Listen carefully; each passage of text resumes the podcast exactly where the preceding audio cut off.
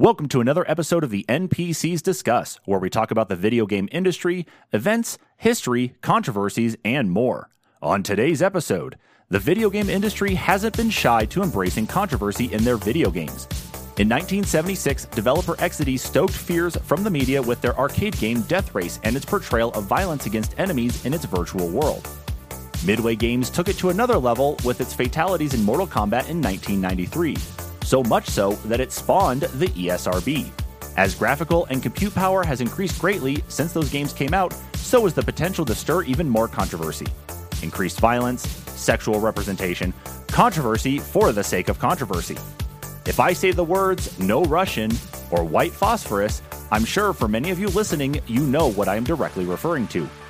Given the ongoing situations at home and abroad, as well as the portrayal of real world events in video games, it's time for us to discuss controversy's place in gaming. We'll be right back after this message from our sponsor, Anchor.fm. And we're back. Welcome, everybody, to another episode of the NPCs Discuss, where we talk about the video game industry, events, history, controversies, and more.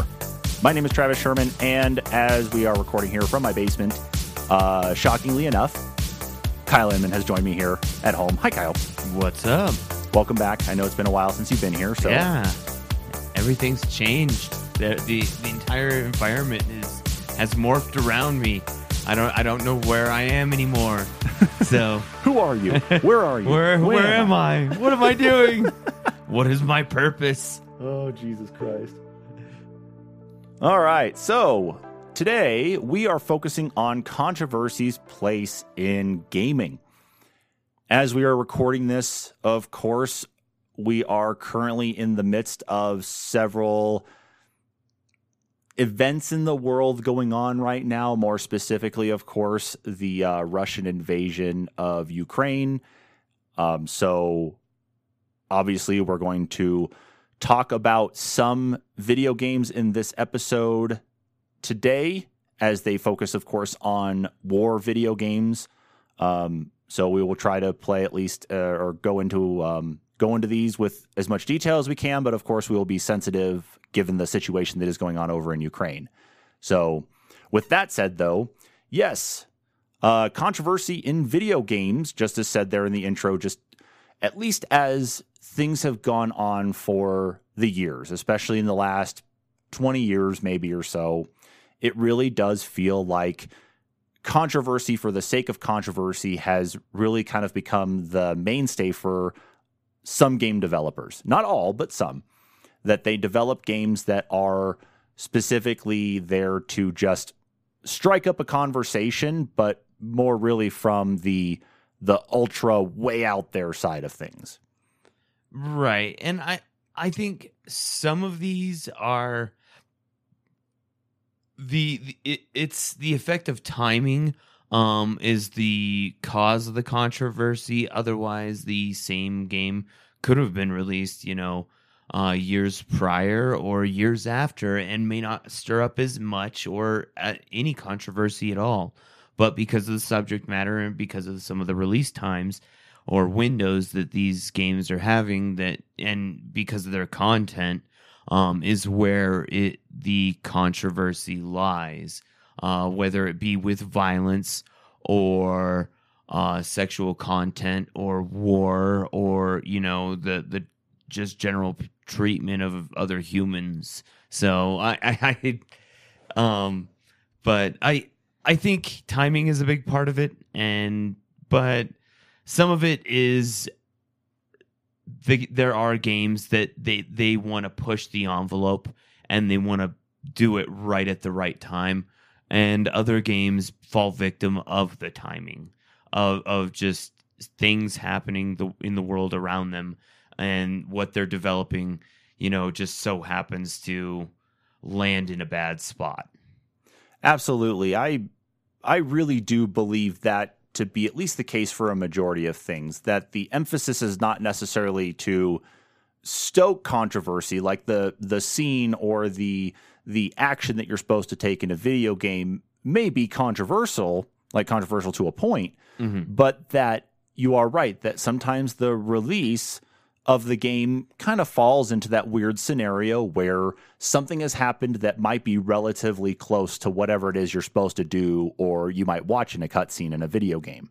And given the fact, though, that we've really kind of been in a state of war here in the world for over 20 years now.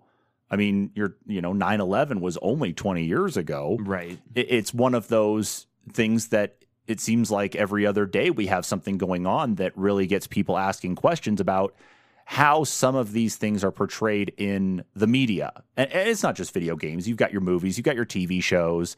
Um, it's not just limited to video games, but obviously we're a video game podcast, so we're focusing more on that media than anything. Right.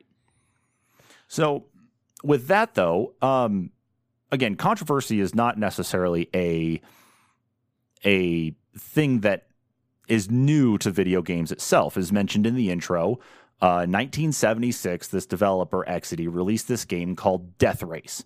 Uh, Death Race was a arcade game. Uh, you can go look this up online. It's a very, it's a very, um, by today's standards, rudimentary game in what it is. But obviously, in '76, this was pre uh, video game market crash. Um, about was that seven years difference? I think. Yeah. So this, of course, at the time, people going to the arcades, people playing the games that were there, and obviously, this game does have you being able to kill people in it, or at least I guess what they say in the Wikipedia article I'm reading about here is that it's like humanoid figures is what they are. So I'm guessing that they probably are other humans that you're racing against um, that you're able to take down. But you know, again, by today's standards, this is pretty pretty lax. Right, but at the time it was the uh it would have been the first like actual video game video game that gave a picture representation of you uh potentially i'm assuming having the ability to kill other people so yeah and and you know you think about a lot of a lot of stuff at that time like trying to like you know toy guns and that weren't necessarily the you know, uh, like the the taboo that they were at least at that point either. I mean, we didn't have like there were no Nerf guns there in the late seventies. There mm-hmm. weren't any um, laser tags. Still didn't exist for at least another like ten years or so. Anyway, um, hell, even Super Soakers I don't think existed at that point either. So you had things that looked like real guns, but it wasn't anything like that. And there was a little bit more control there. But yeah, video game itself, it's like you're immersed into this right digital scape. Th- th- this is like the first video game representation of of you going out eh, or you know giving the player the uh, option to uh, gain enjoyment for, from murder um, essentially is how it would have been viewed. Um, I, I mean, that's the most rudimentary description of how you can get to it, and obviously that's not how it's viewed. I, it's pixels on a screen, but uh, I mean that that's what would have made it controversial at the time. Is, is the idea of the fact that you're you're gaining enjoyment from murder? True. I I, I absolutely agree with that statement. I do. Um, but even Death Race alone, I mean, that was, I guess, if you want to consider maybe that being the start of it, I guess, per se, you know, because that was in an arcade setting. That was in a place that you had to play with other people around. Um, but as time, of course, went on, as we got into, um, as we got par, uh, past the, um, you know, the the game market crash in '83, mm-hmm. Um, and then Nintendo came back and revived everything or came out and revived everything with the NES. Um, we had that. There was that uh, Wild West poker game that was definitely more of like what would be rated now as like an adults only title. Um, mm-hmm. That came out. I think that was an NES title. Um, and then as we started moving into the second generation of consoles, talking about the Super Nintendo and talking about the, I think it was the Sega Master System at that point was the was that it? Was that uh, was or was it the Genesis that was, was the, the one Genesis, against? Was Genesis? Yeah. Okay, I was mixed up when the Master System and Genesis and that came out, where they were fighting on uh, on the grounds with the consoles. Um, but another one again mentioned in the intro was Mortal Kombat. So the Sega version and the Super Nintendo version were both very different, at least in the case of blood. And the Sega version didn't censor any of the blood itself. It was red. You knew you were obviously killing somebody. And it was the same on the Super Nintendo, but it was green. They had made they had actually made it uh change to green in that version of the game. Right. Yeah. Um, and then, of course, what really caused more of the problems were the fatalities, like being able to rip someone's skull and spine out of their body at the end of it is what led to the creation of the Entertainment Software Rating Board, the ESRB, the ones who who we have labels now on all of our games, E for everyone, E 10 and up, you know, it, adults only, mature. It's just it's that's just become the norm for us.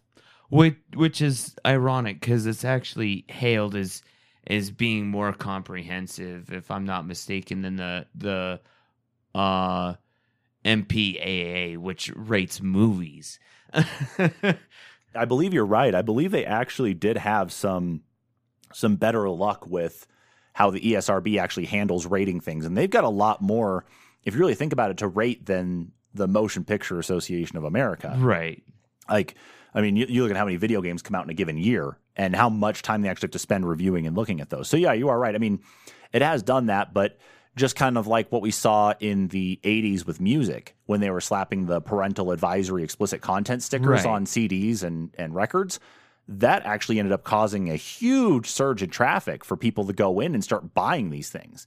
You know, it was about the same thing for video games to to a point. Obviously, of course, though, that they put more age restriction on game anyway, that you had to be 17 to buy a mature game. Right. Adults only games are never normally carried in store anyway. Um, there's a lot of that. Uh, but even outside of Mortal Kombat, and this is one that we have joked about actually previously in other um, episodes of our podcast back when Dan and Preston were recording with us, was Plumbers Don't Wear Ties Right. not a violent game, at least in the sense of like Mortal Kombat or or what um uh, what Death Race was, but it was definitely a game that was very sexual focused and was built on you know um being able i guess to convince the women there to sleep with you at least in in one fashion or another in that game or of course there was Right. basically the scene in there, you know, it's like take your damn clothes off scene that we've talked about and- and, gone over several times now. Um, but it is it's one that um, basically it was it was a rape that was happening there in that scene if you if you really think about it and you actually go back and watch that clip. Um, so even at that point in time, it's like it wasn't just violence; it was also the sexual nature of games, though, too. And that again goes back to NES with that that strip poker or Wild West poker game, whatever it is. Um, I don't know, but what do you think about that though? Especially in the days of like early games, Kyle, because that was like for us, especially the Super Nintendo and and Sega Genesis. We were kids at that point in time. Um, I mean, you know, kind of a little bit of a retrospective on that is like, I mean, what do you think about that at that point in time? I mean, I I look back at the, that point in time, and I, I I think about games like uh, the, there were controversial games. Uh, Desert Strike, for instance. Uh, Which one was that?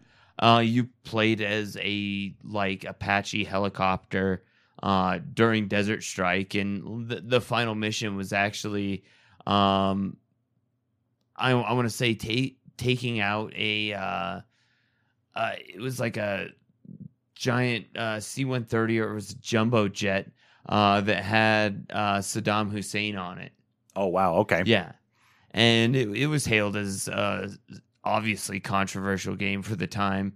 Um, but you look back and it, it was it was a really fun game. I didn't think about you know the the actual violence about it, but you know it it did have um, I want to say the uh, first President Bush in it. Um, technically, I, it was his likeness, and I don't re- recall if they ever actually called him uh, Bush or you know just President or whatever or Mr. President, but uh, they they did actually I want to say refer to Saddam Hussein as Saddam, Mm-hmm. you know, so it it was a very pointed game, and I. I feel like I do remember there being controversy about that one. I do remember the controversy about Mortal Kombat, especially because, you know, when it came to uh, the the time when I finally could get my hands on one. I got my hands on Mortal Kombat through three, and I was you know so happy that I actually had this amazing fighting game, and I was like, well, it's okay. I, I, I really didn't see you know all the, the the hype about just this violence. I think it was the the fact that um people weren't used to to seeing that much of something that was an assault on their sen- senses and they didn't know how to handle it um and that that was the the cause for concern over some of the stuff in at that time but um you look at some of some of the games that you know moving forward onto um other consoles or or you know or even plumbers don't wear ties that one was almost at times it w- it was almost like shameful like it was shaming the person for playing it but at the the other at other times it was like oh well you did the wrong thing but oh man I know. didn't you Yeah, that's oh, that's very true. Yeah, absolutely. Um, I think back though too is like you know exactly like you said. Is it Mortal Kombat is definitely one of the ones that really sticks out as one of the big things. I mean, especially because it was industry changing with the ESRB really being um, really coming into being because of that game. Um, but what I think about more though is what caused a lot more of the controversy is that video games were not thought of as anything more than a kid's toy right because where were video games sold at? They necessarily weren't in the electronics department. They were usually in the toy department. And that was something that Nintendo had started up because they knew that would be what would help revitalize the video game industry is that it's like put it in the toy area. So while people at that point in time, parents and such, were used to to gore and violence, but more so in the sense of rated R movies. Like you go back and look at a lot of the slasher films of the 70s and 80s. I'm talking like your Friday the 13th, your Halloween, uh, your Nightmare on Elm Street. A lot of those movies, you know, it's like they're aware of that, but they realize like, okay, I'm an adult, I'm able to go see this, no problem. And now it's like this kid's toy is allowing them to be able to exert violence on another being whether it be a human or or I guess reptile if you want to put it in Mortal Kombat sense. right It's it's still it's one of these things now. It's like now you're exerting violence on something else. I mean, sure, I see you picking on your little brother, or your little sister, but you're ripping a guy's skull and spine out. So I think that's where a lot of it, especially in retrospect, was is that a video game console is a kid's toy. It's being sold in the toy aisle, and now there's a game that goes with it that allows them to kill somebody. Yeah, and I I think that that's kind of where that because the ESRB there there had to be the creation of the ESRB uh because you know eh, prior to Mortal Kombat, you know, there, there there weren't a lot of like super violent video games. There were violent video games, but it wasn't like to the point you were ripping out a skull of someone, you know, on screen.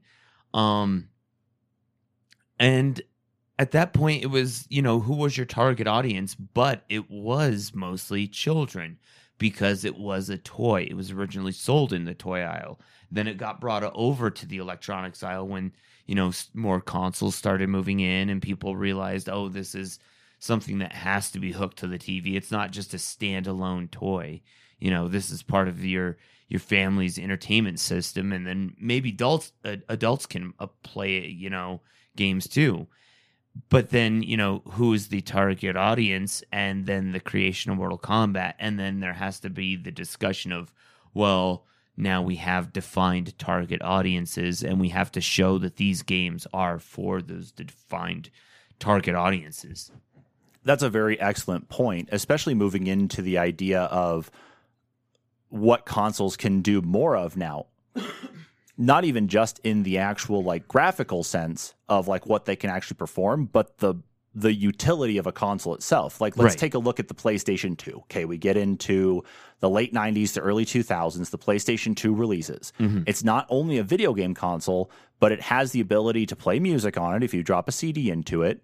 It has the ability to connect to the internet if you buy the network adapter, but it also has the ability to play DVDs. So for a lot of people at that point in time who wanted to not have to buy multiple electronics to do all these things, it was sometimes easier to just go buy the PlayStation 2. So it's like, okay, it is a game system, but I know I can throw a DVD into it. I can go buy the universal Right. remote for it. And then I don't have to go buy anything else. And then my kids can play on it when I'm not watching DVD. You know, it's it's got those trade-offs. But that probably is maybe what introduced more consoles into the home. I mean, video gaming was already still pretty big at, or was pretty big at that point. It's it's been always getting big. It's been getting bigger since you know since we were kids. Anyway, it's always been growing. It's become even bigger than movies now, really, in regards to the actual amount of money. But the utility changed on what the console was, so you saw more people actually adopting them and bringing them in. And for the first time, now it was opening up more to the types of games that people could potentially be bringing into their homes. And one game that comes to mind, of course, especially probably one of the more popular PlayStation 2 games, was Grand Theft Auto 3. Right. Um, but you know, prior to that, there there was uh Grand Theft Auto. What was it? One, two, and the uh, It was Grand London, I think. Grand Oh. Theft Auto London or something. yeah, Grand Theft Auto London. But Mhm. two was on uh, Dreamcast. That's true. um, as well as PC. And you know they, they were top down, but they were controversial. Controversial, excuse me, uh, due to the subject matter. But then you moved into a whole different controversial re- realm when you you know make it into a third person shooter. That it's not just necessarily about jacking cars, but you're doing more than that. You're doing different crimes. You're gunning people down. You're doing drive-bys. You're robbing banks. You know, you're doing heists. Um, it, it, covers a lot more bases. All of a sudden, it, it's almost like you know, and what the, the the media would have you believe because of you know certain people's interpretation of it was that it romanticized violence and and uh crime when which you know the story also always usually pretty much played it out as well it was a negative thing and you were doing it for either negative reasons or because you got wrapped up in negative things True. That's very true. And I may have gotten a little ahead there, especially with talking about Grand Theft Auto 3, because when you mentioned third person shooter, uh, one of the games that came to mind, I'm thinking even going back to like PlayStation, mm-hmm. was the original Resident Evil games for Right. PlayStation. And but that that did have a level of violence to it, but the whole premise of the game was already like made known to you, at least to the point that it's like you're not actually shooting people. It's like these are the undead zombies. You know, Mhm. at that point, you have these mutated enemies that were made off of this whole thing. You know, it's this whole story, this whole lore is that you're not just playing a game for the sake of killing things. Now you're starting to take this controversy, but you're actually putting a whole plot into the game itself. So it actually makes it more than just you know it- it's not just con- it's not controversy for the sake of controversy at all it is a foundation to a larger story that for us in the last 20 years we have mm-hmm. seen fleshed out so much more now to the point of like what we see with Resident Evil Village you know how Right. how much has expanded in the Resident Evil universe in the video game part of it specifically that you know it's not just about killing zombies or trying to take down Nemesis or Tyrant. It's there is a lot of story and a lot of plot behind it though that engages players more than just the killing. right So at that point in time, you know, Resident Evil may not necessarily have stirred up all of the the same craziness and chaos that Grand Theft Auto and its subsequent releases have. Uh, but it is at least still one to mention though, because you did make mention of third person shooter, and I wanted to at least bring that one up as well without missing Right. it. But yeah, so even with the original Grand Theft Auto games making an appearance on Dreamcast or even the original PlayStation, Mhm. um, again, as we get into more of that graphical power, especially with the PlayStation 2 and the Xbox coming out as well, Mhm. I mean, really, uh, like, uh, I mean, you look at a lot of the things that came out at that point in time. The Grand Theft Auto is always the one that really comes out as what caused the most controversy because it was open. You can go and do what you wanted. You didn't have to play the story. You can go and kill everybody to your heart's content. You can get into a firefight with the cops. You want to go hook up with a hooker? By all means, go do it. I I don't know. I think it it depended once again uh, on timing of the game and you know what what they targeted for the negative subject matter of each particular Grand Theft Auto game. You typically with the Grand Theft Auto games, it always had to do with the uh, violence and you know some of the the the subject matter with the hookers. Um, but then you know you look at other games and they were they were targeted for other reasons. You know, That's very true. Uh, I'm trying to think back to some other just like PlayStation 2 and Xbox titles. And one of the only ones that comes to mind, it, it doesn't necessarily elicit controversy in the sense of violence or sexuality um, or controversy for the sake of controversy. And this is one I had made mention of before we started recording was America's Army. So America's Army did release on, I believe they had versions of it that were out on I believe the original Xbox and PlayStation 2. They put more emphasis on the PC side though, but America's Army was actually developed by um, the United States military yeah, You know, as it- a recruitment tool. as a recruitment tool. I actually back in high school or junior high, whenever it was, I remember getting a free copy of it from a recruiter or something like that. I can't remember where I got it, but I remember I had it, and it wasn't just like any other shooter at that point in time. It wasn't like playing Call of Duty One, Call of Duty Two, and anything like that. You would actually have. Um, you would actually have range drills where you were sitting there and like you'd actually be shooting at the specific targets like you would in basic training right. there was the one vivid one I remember was the medical training. Like there was one you actually had to sit back and you had to go through all the medical training that they had too. You had to answer the questions right, and it felt like you were literally sitting in a class for hours, Oh, learning wow. all these different like field medical uh, techniques. It was just it was insane on how much time I'd actually spent sitting there paying attention to this. Huh. And a- after all of that, after going through some other things, then you could actually get into combat scenarios in there or Hmm. go online and play against other people. Interesting. Yeah. So it, it was a recruitment tool in the sense of like, here, we're going to expose you to some of the things you get into in basic training, but Right. we're also going to maintain the gameplay that you are seeing in our, our trailers and our demos that does look like an online shooter, you know, and it, it was at that point though, too, you know, it Right. offered that other side of it. But I want to at least look at the controversy, especially in the sense of recruiting there from the military. Mhm. Um, and America's Army seems to really, I think, be the only thing they had. I know the military has potentially had some other tie-ins with other video games. Like there, there are some things that come to mind, but I just can't like grab names from my head here to actually tell Yeah, say what they are. Place any at the moment. But but you know what I'm talking about, though. Right, Like you yeah. understand there have been other things, but the most popularized one has been America's Army. Right. But I mean, uh, well, I I mean, wh- wh- what's the date one? Six Days in Fallujah. I mean, that one kind of can be a tie-in just because the the fact that they did interview the actual soldiers that were some of the soldiers that were involved with uh, the event.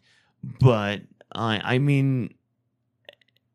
As far as that, I, I don't think there's been any others um, that I can think of offhand Yeah, that are directly involved with the, the you know the military. yeah. I like I said, I know there's been other like partnerships and things that have been included, uh, but America's Army is just always going to stick out as one of those, and they're not doing it anymore.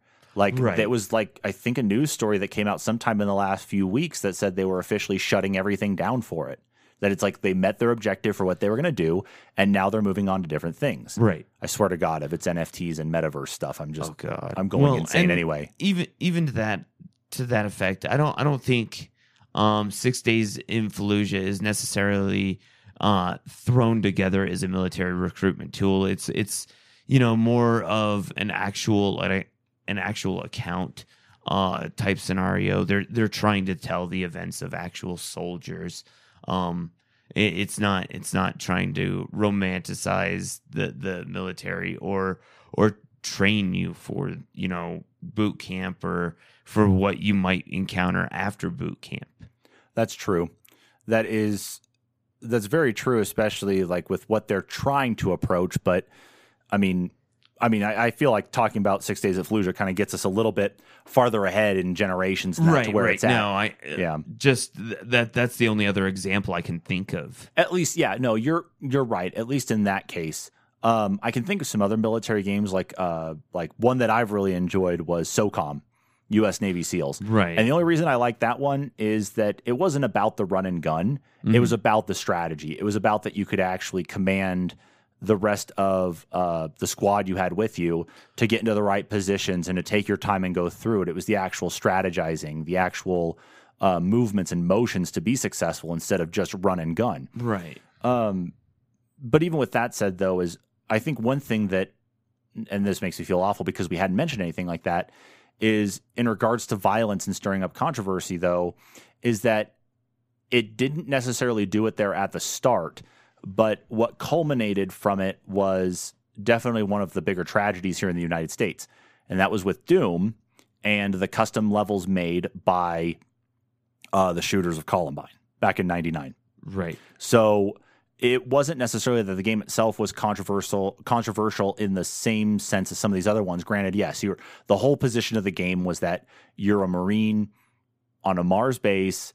Demons are everywhere. You're going and shooting them. Yes, at that point in time, blood. You're basically seeing like the little skeletons that hover on the ground. hmm But even so, there were still basically developer tools that were out there where people who wanted to make their own custom levels could. And while I haven't seen any of it, I know that it does exist out there still in some form or another. Is that the shooters at Columbine did make levels of the school um, Mhm. in Doom or in Wolfenstein? It, it's all the same engine anyway. I want to say it was in Doom, but yeah, you're right. It, it's Yeah. literally the same engine. Exactly. So uh, that's one thing, at least, to go back and, and mention, at least in the grand scheme of controversy, is that the controversy came from not necessarily the blood and violence in the game, but the ability for a person to be able to actually take their time and at least in that type of setting though granted not the best graphics anyway but at the time sure why not to be able to recreate their school and actually create a and formulate a plan to basically incite violence and cause a pretty big tragedy Right. so it's not necessarily that the game was, but I it, the grand scheme of controversy, at least it's still worth mentioning that it was heightened by that, though. Right, right. And you know, they they had the ability. I mean, anyone had that ability. It was just, you know, they made the choice to to to do what they did.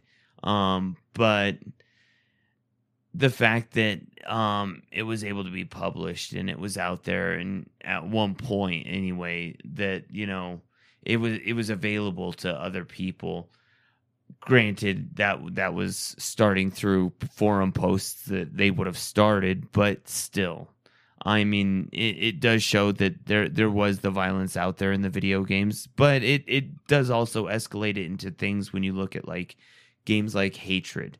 Um that's jumping way further forward but that that's just violence for violence. That that's uh being totally controversial for no other sake than being controversial.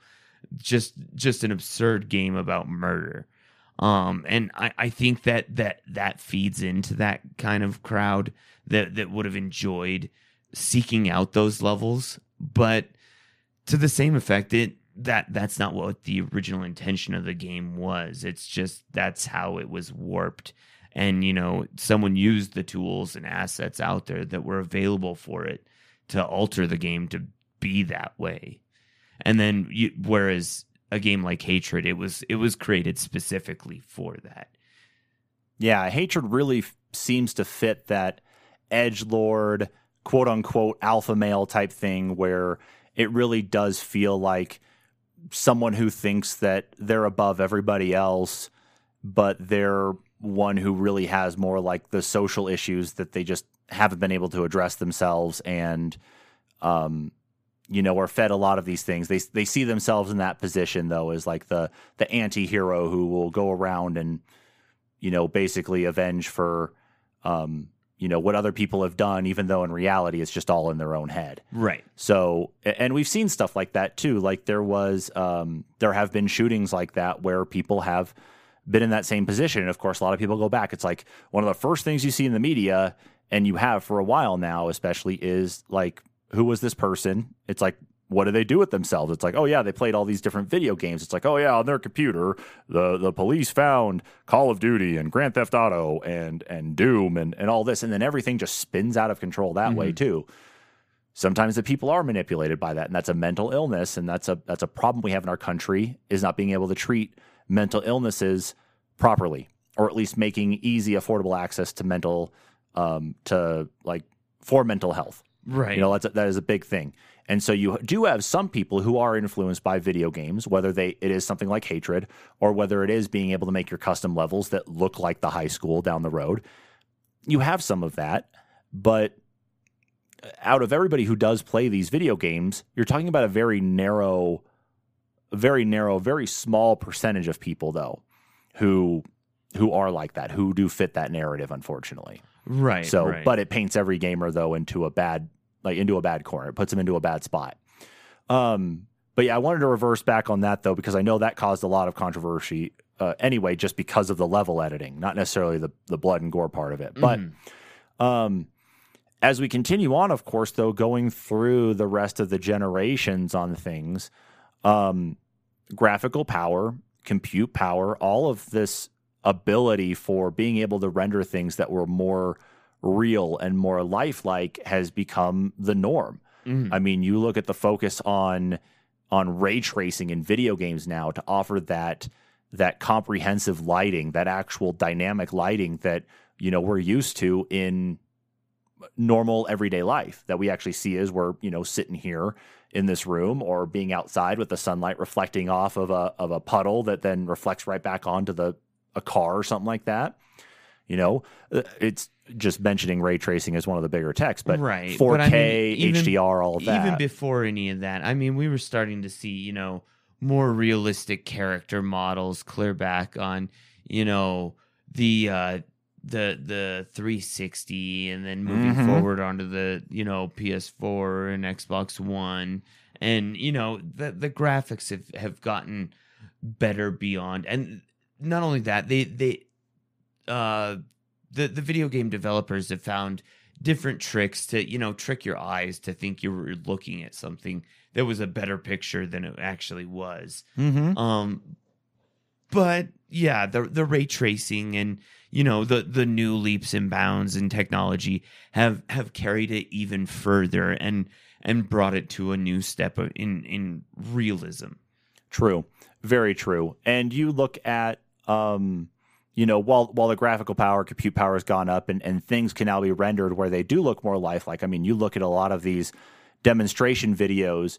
Um, or character model videos that the devs will put up. Like an example is of Hellblade 2 Mhm. and uh, the most recently released uh, Horizon Forbidden West, where they're zoomed in on these character models that they've created, and the actual detail on it really looks like they took a picture of of somebody right up close. right And that definitely alludes into a bunch of different things. But I think where we start to really see a lot of this fundamental shift, though, um, you, you know, I, I especially want to focus like on um, the sexualized side of things, though. Too, I'll jump Mhm. ahead here on this one. We can kind of go back a little bit because I got another couple or another game to mention at least or two.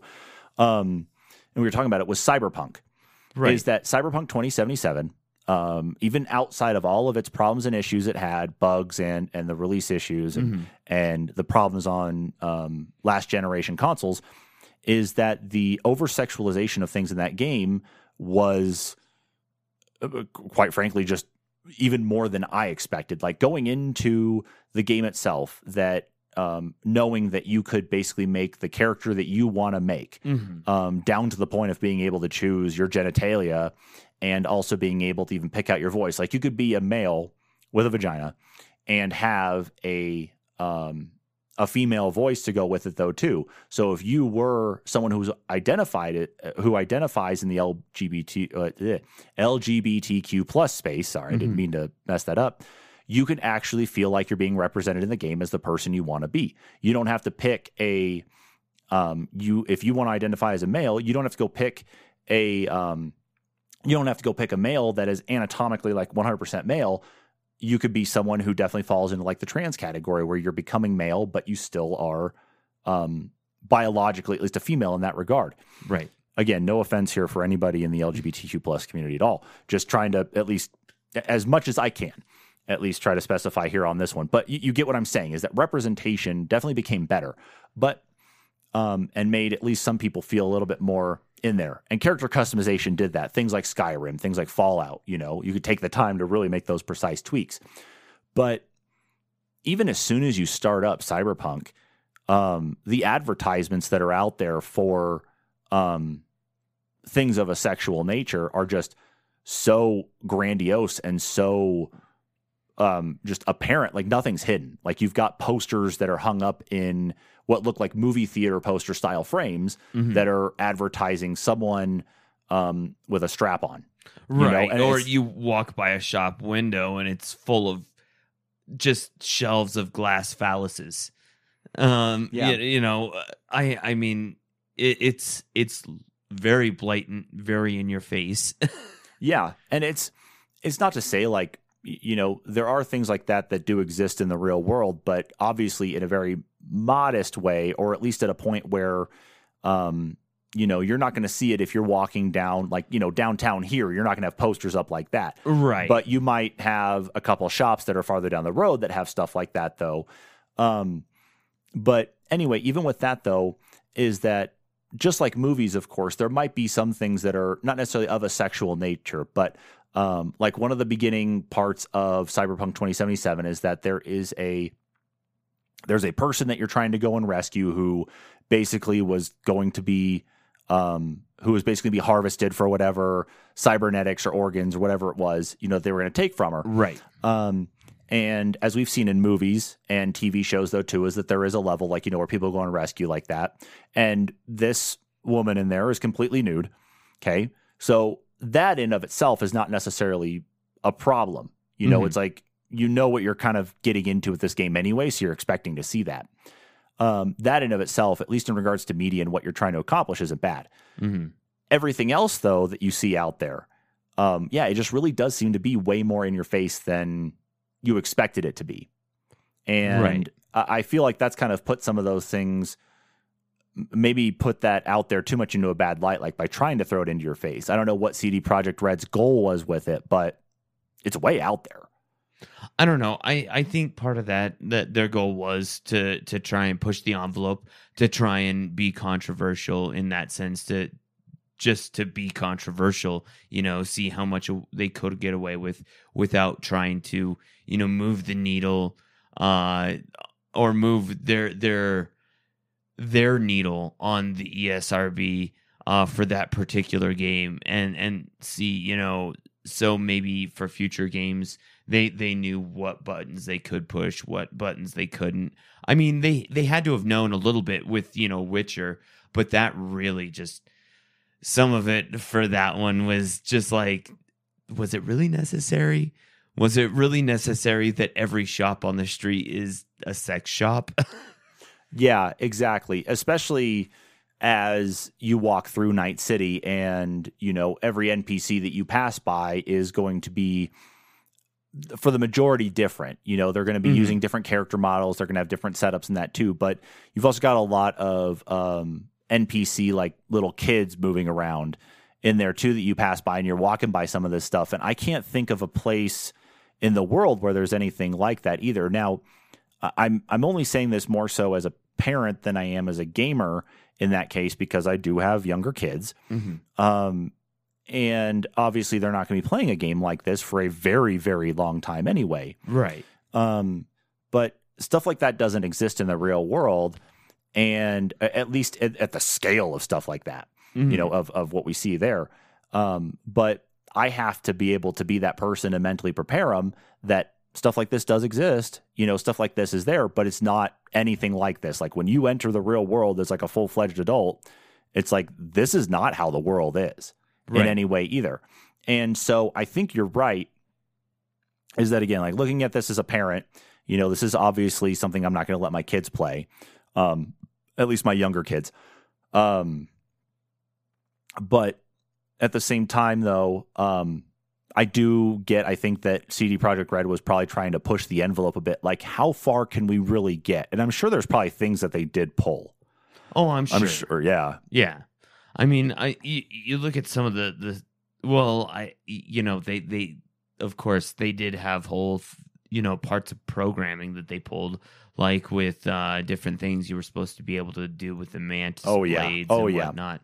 But I, I'm I'm sure as far as like you know violent content or uh, sexual content, um, including some I'm I'm sure graphic graphic sexual content um, had to have been pulled just so they could see how much they could get away with, just so they could say, oh well, we'll we'll still you know sneak this in and sneak this in, just so you know in the future maybe other game companies or you know they themselves could produce a game that you know could be the next one that pushes the envelope but it wasn't going to be as difficult True.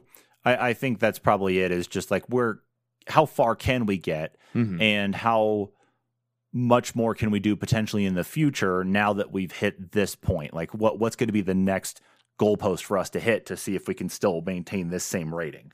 So but i i guess you know what what becomes the end goal of you know trying to push the envelope I- is it just that you know you want to be able to tell as much of a story as possible and you don't if, if you cross the line you don't want to worry about having to push any buttons or do you want to seek to push people's buttons do you want to go and make people angry or make people think what what what's the end goal for you know the pe- people producing the, the the games i guess yeah, it, it comes back to what I had said there at the uh, uh, in the intro is controversy for the sake of controversy. right Exactly. because i'm sure there there are still games out there that the reason they are pushing the envelope now is because in the future um they want to be able to you know tell more of a comprehensive story that like you look at grand theft auto 5 as a as a whole complete story the the Oh, yeah. actual story that it does tell oh yeah, absolutely. if it weren't for the things that they had accomplished in Vice City, in Grand Theft Auto th- Three, in even even in Red Dead, you know the the steps that they took getting to Grand Theft Auto Five and the flack that they had taken from the media, you know, all the way there, and even in Grand Theft Auto Five, could they have told that story? Could they have told it the same way? and as complete as they they possibly did i don't think so No, and I don't think they could have either. Um, last thing I'm going to say on the cyberpunk stuff, and then we can move on, is that a lot of the exposure to cyberpunk stuff that is out there. Um, granted, yes, it's like could they tell all that stuff without, um, you know, could they tell the same story without all of the over sexualization of things in that game? Most likely, because not a lot of it really seems to have any value to the game itself, other than to be there for what seems like maybe the shock value. Like this is what you could see potentially in the future. no but i i think part of it with cyberpunk is the the setting because it is the the setting uh, uh part of it is the setting of of the actual like pen and paper rpg but there is a lot of extreme you know creative license taken with you know the the sexualization of, of everything in the in the world so Yeah, no kidding.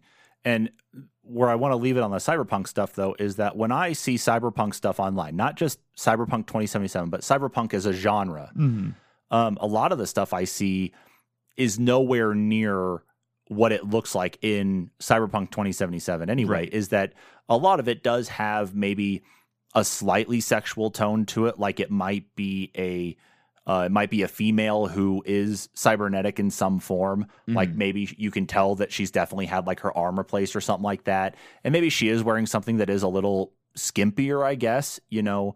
Um the same goes for like the males that are that you see in the cyberpunk cultures too like with a lot of like the fan drawings and things. Um it's like you can definitely tell but it's not in a position where it feels like it is sexualized. It's just it's showing more of like what could the future look like if we offered these cybernetic augmentations to like to ourselves and to others to potentially improve our quality of life while at the same time still continuing with that futuristic um, idea of you know mega cities the the the flying cars um, you know all the brand new tech that comes out that you can just throw a chip into the back of your head and and know kung fu you know i'm Right. i'm just I, that's where i wanted to leave it at because at least with the cyberpunk stuff because that's exactly like what i've always known about it and then jumping into 2077 it's like what what have i been missing in the in the cyberpunk war, just genre in general that this is part of it. So Well, I, that's where I wanted to and, leave it and, though. and see, I think with the the cyberpunk books, um, because that that one's more based off of the original pen and paper cyberpunk 2077 RP, RPG. right? Yeah, yeah, I understand that. And part of it is you're right. You know, it is that that there has been that ability to you know just pop in a chip and it's it's it's all there. You know, and because you have access to so much like that, um, that's why the society is so forward about the sexualization of everything. And you know, you you can be you know a dude with you know female parts and you know of either a female's or a dude's voice or maybe you can swap voices. Who knows? Um but there there is that that major creative extreme taken in the game and i i i don't know maybe they they wanted to try and push the envelope to see you know if it would help the story in that sense but i don't know that it necessarily did in cyberpunk as much So- as I've played of it, and as much as I've seen, and as much as I've heard, it doesn't really feel like it fits in uh, to it at all. Like really, at least in the grand scheme of it, it doesn't really feel like Right. it needs to to be there. some of it does but not all of it does Yeah. Um, so let's move on from the cyberpunk stuff there because we definitely jumped ahead generationally. Um, I want to move back into things that kind of tie more into like the real world events. Um, and going back to what you had started talking about, of course, um, was um, was Six Days at Fallujah, or I guess really we could look at like the the war game genre as it exists now, or at least Yeah. has existed for the last ten to fifteen years. And you know, we talk about Six Days at Fallujah, which the game is supposed to be based on um, the accounts of soldiers that were in the Battle of Fallujah in Iraq Mhm. and what their experiences were, and then that's all supposed to be translated into a interactive situation, like you're actually playing a game based on what they had told you, um, or at least based on what they had told the developers. Excuse me. right And that has generated enough controversy because not only was the Battle of Fallujah one of the larger battles that happened in the Iraq War, but I think part of it, though, too, was it wasn't just a battle against insurgency in Iraq. I believe it was also a high number of civilian casualties, though, um, from the Iraqi population during that same time. So I want to get your thought, at least on that one, before we talk about some of these other games that are out there, some of these other war games. Like, do you feel that Six Days in Fallujah has a spot in in the way we play video games because it is based on those real world, like that real world actual event where it wasn't just killing an insurgent or or trying to secure a location. It was it actually did lead to the death of multiple civilians. Right. And you know, I mean they they they are trying to retell a story in that one and retell the the accounts of actual soldiers. Um I I think at the time the timing was extremely bad when it was originally going to come out. Um and you know, now that they've started talking about potentially making it again, the timing it had cooled off, but obviously the the current climate of everything with the rest of the world um, makes it a little bit more difficult again. But I think if, if it's going to come out, they're going to ha- have to just put it out. It, it's one of those games that it, it it's trying to tell an account. It's not necessarily trying to um, marginalize anyone or or make make it sound more fantastic than it was. They're they're just trying to tell the actual accounts uh, of the soldiers. So I, I if if you wait too long, of of course there there's always the potential. Uh, the longer you wait, the the higher risk there is for something to happen in the real world that that could make it more controversial again. That that would make it more difficult to put out.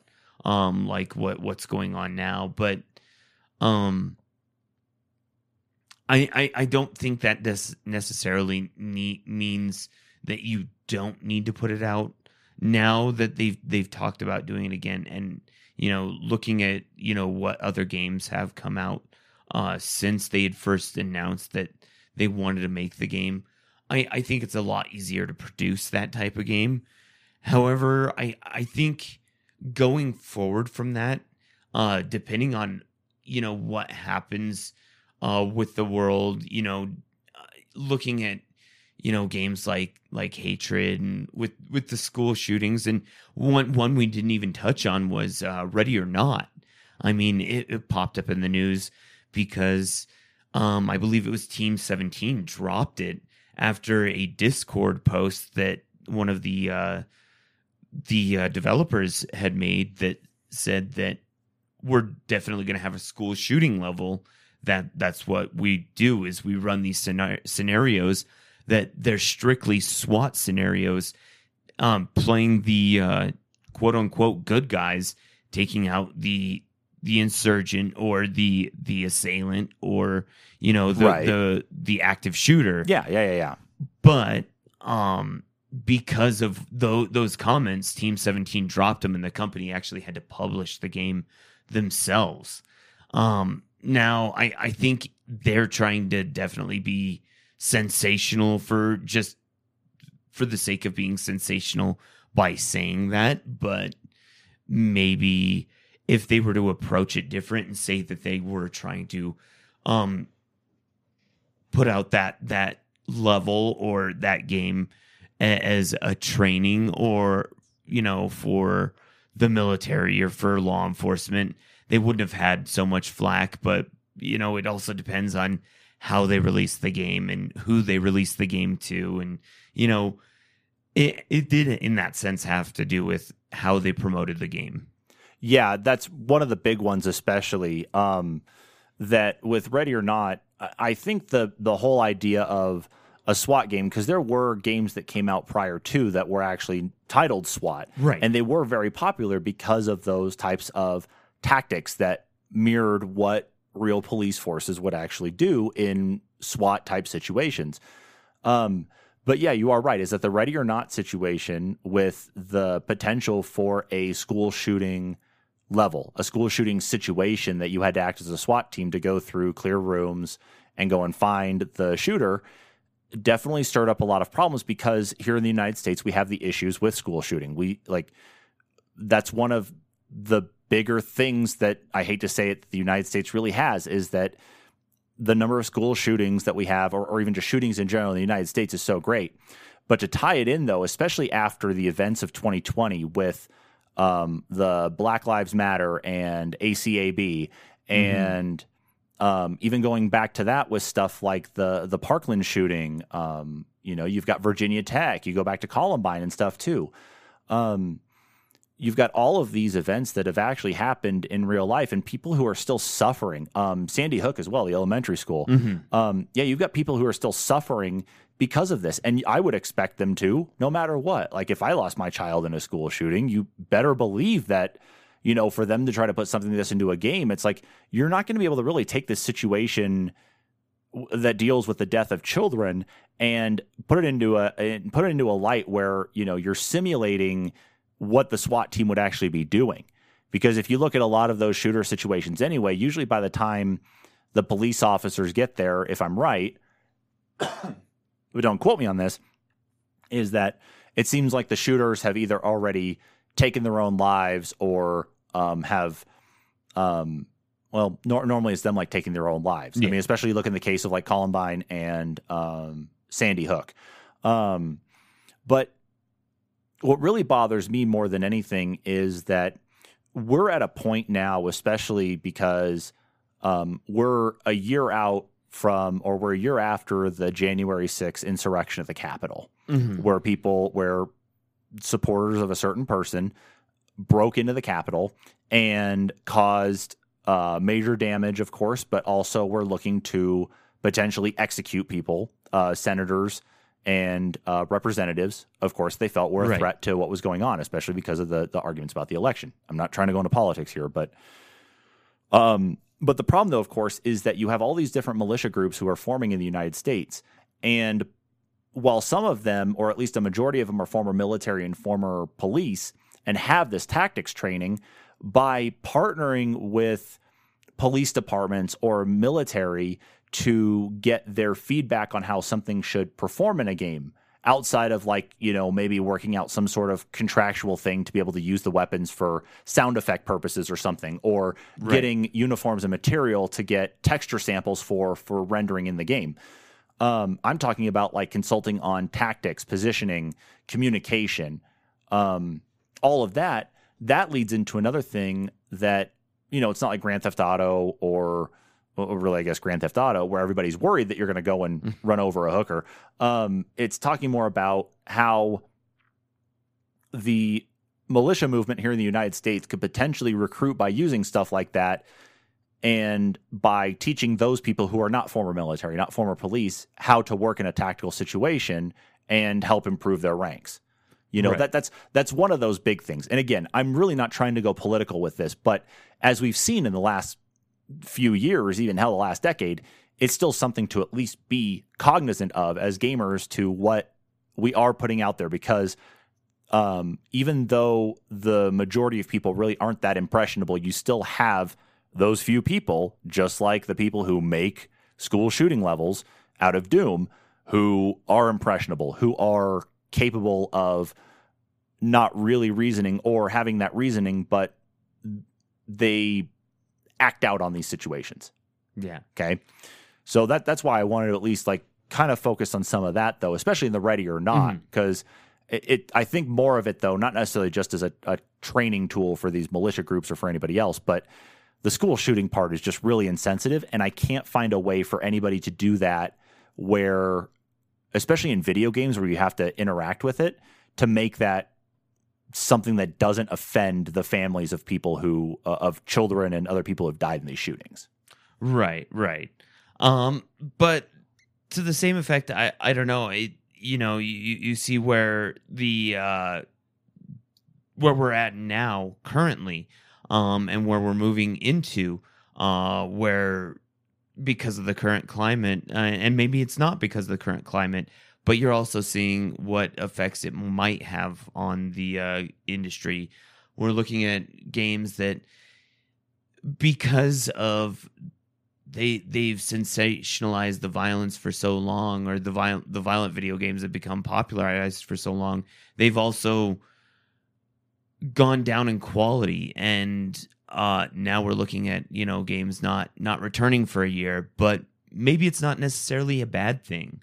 Maybe it's time for us to be able to look back at that market and say you know is it too much or is it you know is it enough or you know where where do we need to draw the line and where where do we actually need to examine what what games need to be uh, tapered back and maybe we need to re-examine the the uh, ESRB Potentially. I mean, that might be one thing, but of course, the ESRB really is more than anything a voluntary service when it comes to video games anyway. But you're not going to get your video game up on a actual store shelf unless it's actually been through the ESRB. Right. Now, your indie developers though are going to be able to publish things on GOG, on Steam, mm-hmm. and be able to put those out there without any sort of problem necessarily. But obviously, if they are putting it up there on a distribution platform and it violates the terms of service, well,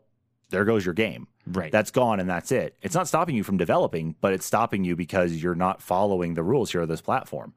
Um, so I know we talked about, of course, you know, some more domestic things as well, though, too. But I want to focus on two more games in particular, um, more so two parts of two games. They were mentioned in the intro, and then I think we're probably going to be able to kind of wrap it up with some final words on this. And um, I feel like this first one I'm going to mention definitely has more of a hard hitting feeling to what's happening right now in Mhm. Ukraine, and that is Call of Duty Modern Warfare 2.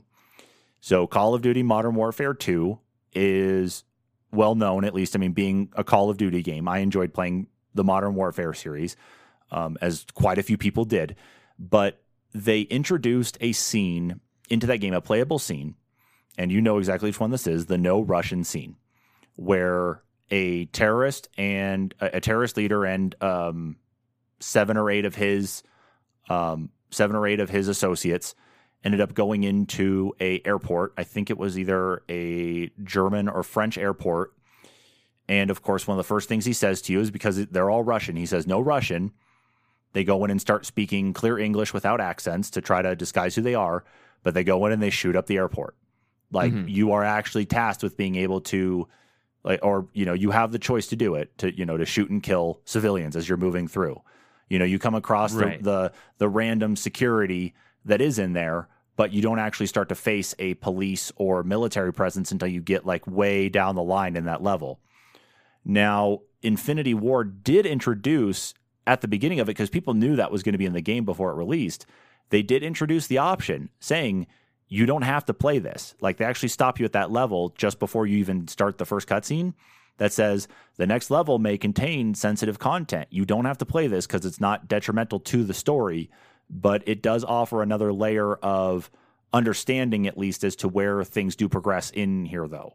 Because if you skip Right. it, you're not going to miss out on the majority of the story, but it does offer another layer as to some of those other events.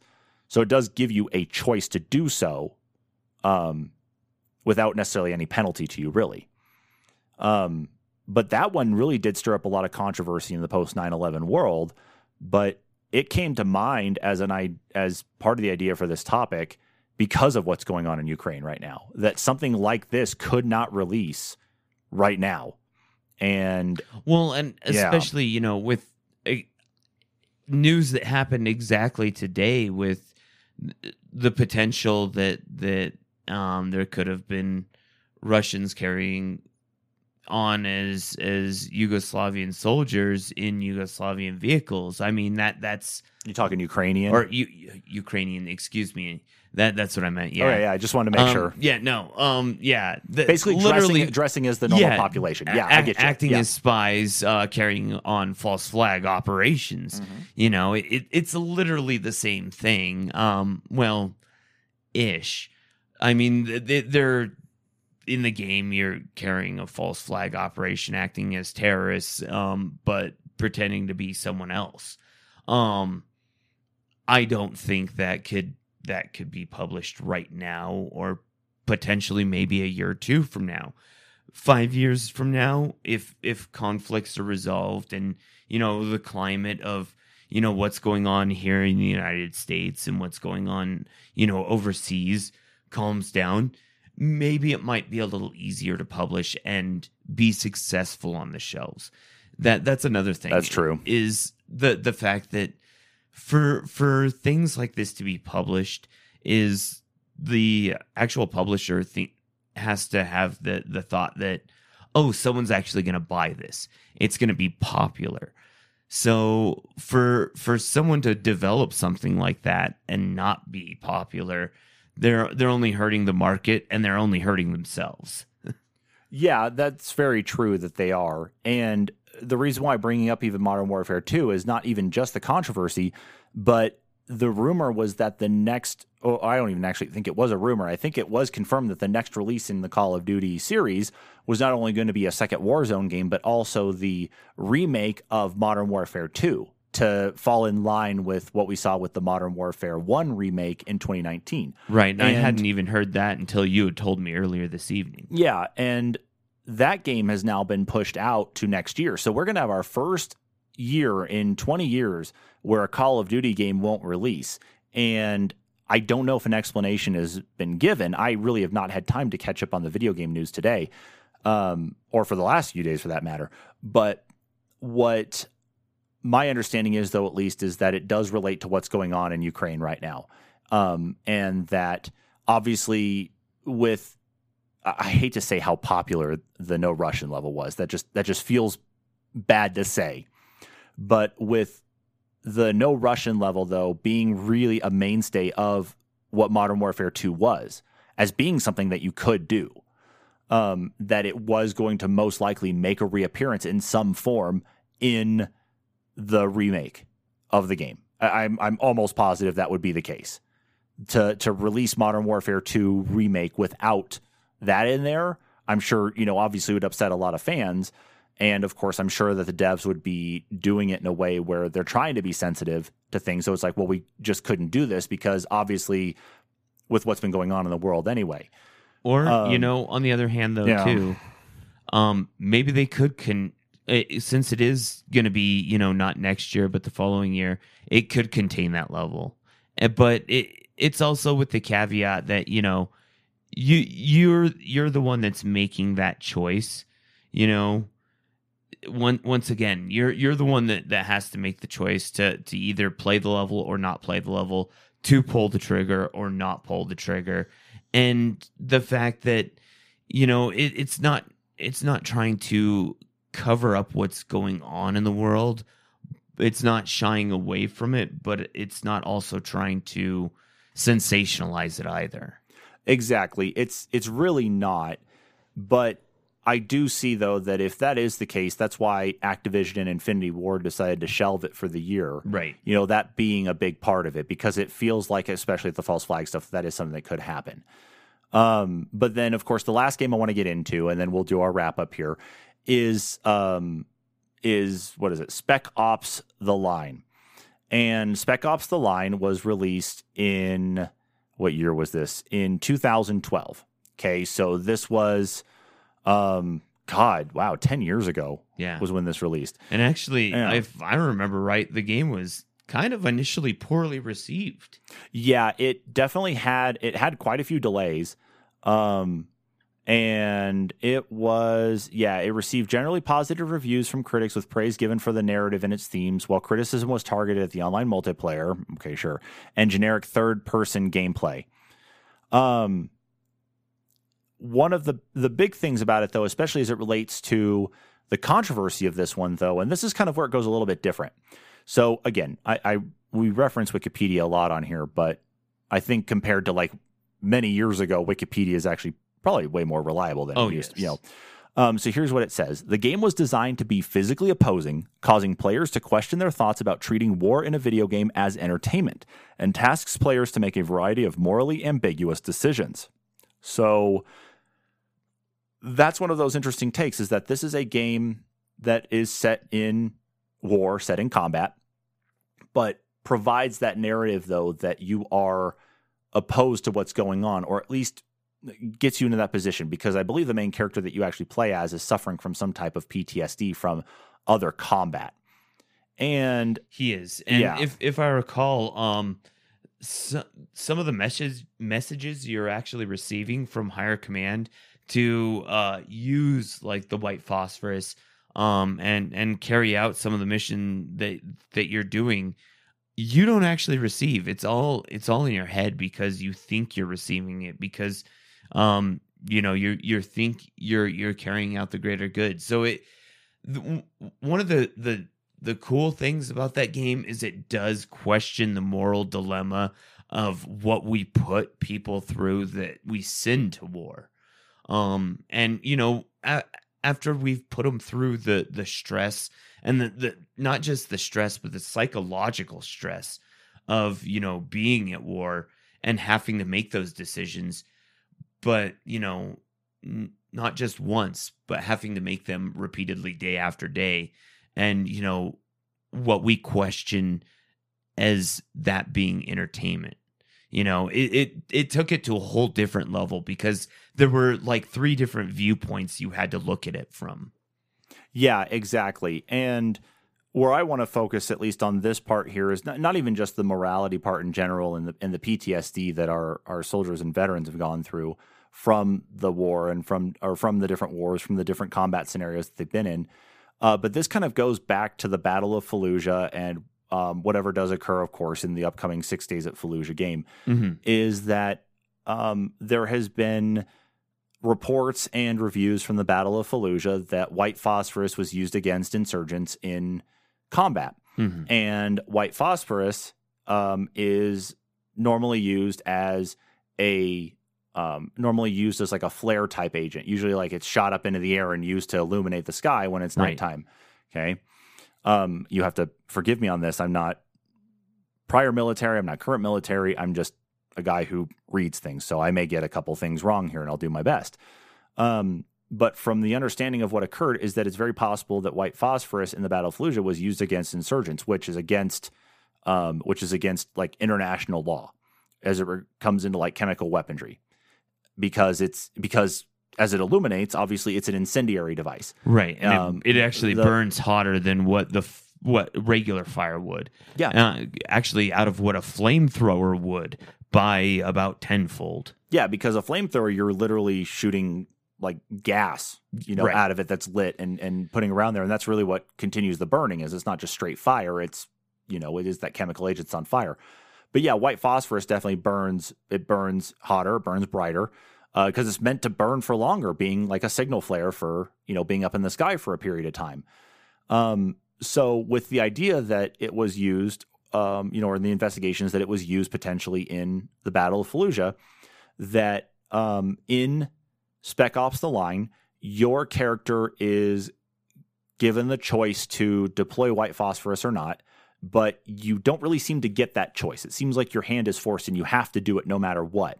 Mhm. And after you deploy it, even though you are um, using it though as as this potential defensive, um, as you move through the rest of the game or, or move through that next part, you're actually walking by burned bodies of civilian refugees who were actually trying to get away from the situation, who were actually being guarded and protected at least at that point, so they could be evacuated out or moved to a safer location. Right. And because of where you were at in that, you obviously weren't aware that there were civilians there. But Well, as- and actually, um, I rem- if I remember right, in Spec Ops, um, uh, when you look down at the people, you you think they are insurgents. Even the civilians appear to be insurgents, and part of it may be the PS PTSD. Part of it may be that they're just really far away, and you know it. It brings up, you know, once again more of that question of, you know, what do we put people through? What do we find of, as enjoyment? Why why do we get to make those judgment calls? And why why do we you know blame people that make those judgment calls? Agreed. Yeah, it definitely provides that level of morality that some of these other games just don't have when it comes to these controversial scenarios.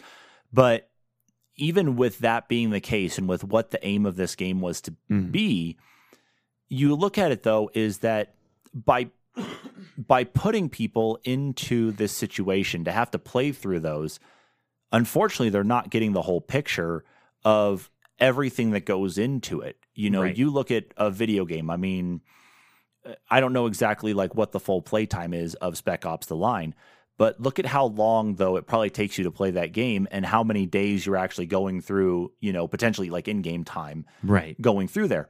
Now, that might be representative of a very small portion of what's actually going on, but you've got a lot of other things that that soldiers, private contractors, um, militiamen, that are like you know uh, local militia and that in the uh, in these foreign countries are going through, um, who are, um, you know, who have to go through all of the movements, who have to go through all the preparing, who have to go through all the setup, who have to go through all the work necessary um, to even get there and be ready to go.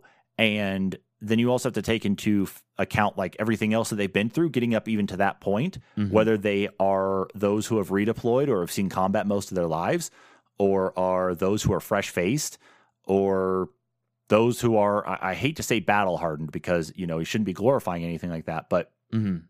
But um, those who have seen enough combat though. Right. And I say with that, um, that it's great to put you into that position of morality, but it doesn't paint the full picture of what someone like that has gone through in the past and the situation you're putting them into now. Because for us to make a decision like that while playing a video game, you know, I mean, you look at like Mass Effect, for example, and it's like, okay, who do you want to save? Do you want to save Kaidan or do you want to save Ashley? Okay. You know, it's like you have to you have to make that um, you know, you have to make that choice, and that is a morality choice, at least for you as you go through character development and such anyway. But for that and for what you have to do in Spec Ops The Line, what you have to do in Modern Warfare 2, um, what you have to do in any of these other games whatsoever, you're not actually getting the full, like, actual experience or understanding of what's actually happening here. Mhm. And that's where some of this problem comes into. And that's where I think we kind of have reached our final word with um, controversies.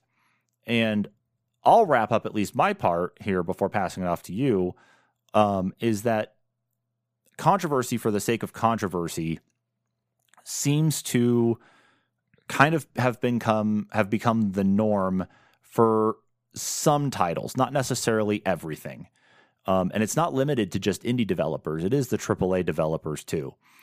Um, and it's not even to blame on the graphical power or the the compute power of of PCs and consoles either, because mm. you get games that are nothing like this at all that that don't have necessarily any controversy behind them. Um, you know, that still play beautifully, look beautifully. You know, you don't have to you don't have to have a controversy to be able to sell games. You know, right. you can do something with like with such skill and grace to make a game that you don't have to invoke controversy. I mean, hell, Forza Horizon 5. The only controversy in there that some people throw off is that, you know, it's like some cars are faster than others and make this jump all weird and the hackers in the game cause some problems. But that's that's about as far as that goes. I mean, I wouldn't even call it controversy. It's just it's a disagreement, not necessarily the hacking part, but a disagreement on how you know, maybe this car should actually be functioning compared to its real world counterpart.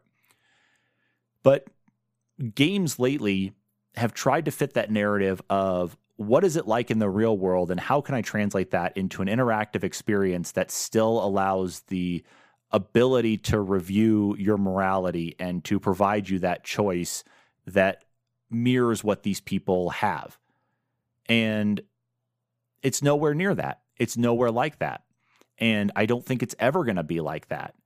Um, I, I, think making the choices there to be a good guy or a bad guy, sure, okay, that helps fill in the plot.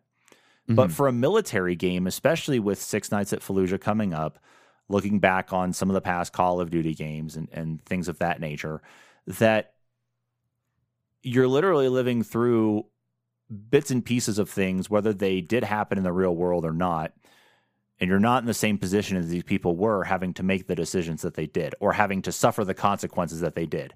You shoot a civilian in, in one of the original Call of Duty Modern Warfare games, you know, it, it errors you out. It says you kill the civilian and it starts the level over. You don't get that in the real world. Right. You shoot somebody, you shoot a civilian, you shoot anybody in general. That's something you have to live with for the rest of your life. And there are people who don't get over it. To portray it in video games still, you know, obviously that's going to continue on. And as a person who does play shooter games, that's something I'm going to have to, you know, that I will still continue to interact with and deal with. Um, but I understand that when I'm playing a game like that, that there isn't, you know, that the, the controversy can be there with some of it. Uh, but at the end of the day, I understand the difference between what's happening in the virtual space versus what's happening in real life. And I understand that my consequences in a game are not going to be my, you know, they, they don't reflect what my consequences are going to be in real life. Right. So that that's that's my take on the matter. But I want to hear yours though too before we wrap up. I I, I don't know. I, I feel like the uh the days of being sensational to be sensational um as far as like the violent video games and even even as far as like some of the the sexualization in video games are are coming to a close. Um, graphics have come so far, and you know that it it's almost pointless. Like you you can only show uh, something so graphic be, before you become desensitized to it, and then it, it's not entertainment anymore. You're just showing it to show it and then w- what are you doing at that point just because you can make good graphics you're doing it it th- those days are over. I think um we're going to have to see a lot better stories being written. And in that sense i think that's where the morality of things is going to lie is they they're they're going to have to write stories um going forward um even even in war games. Um and you know, like you said, we we both play violent video games, violent shooters. We we both have played Cyberpunk and and seen the the over sexualization.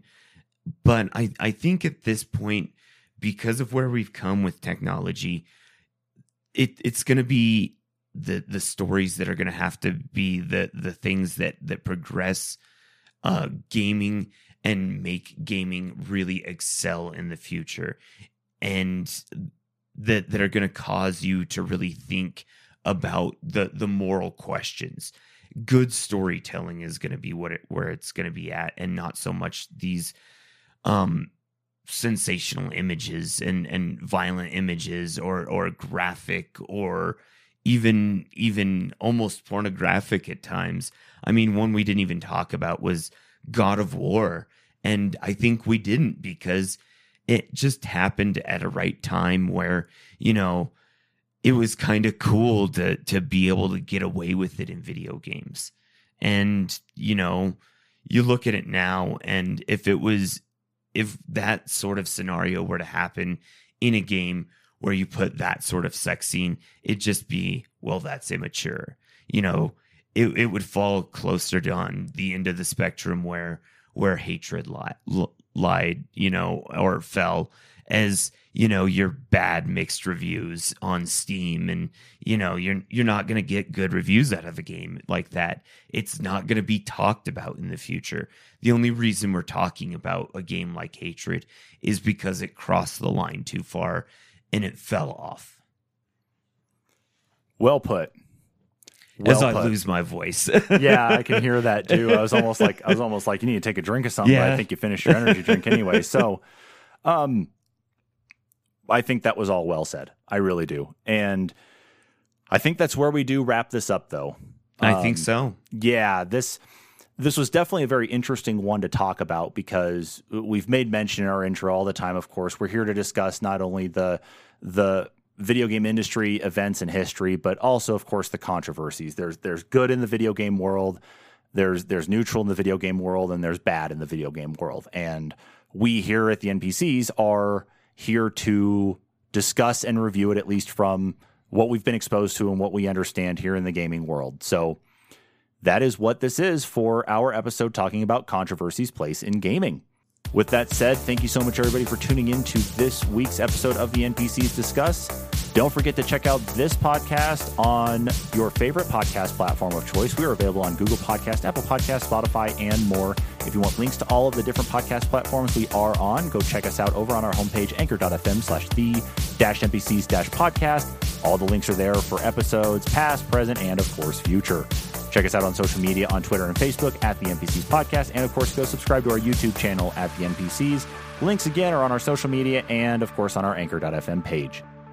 Thank you so much, everybody, for tuning in to this rather long episode of the NPCs Discuss. We shall catch you all in the next one. Laters.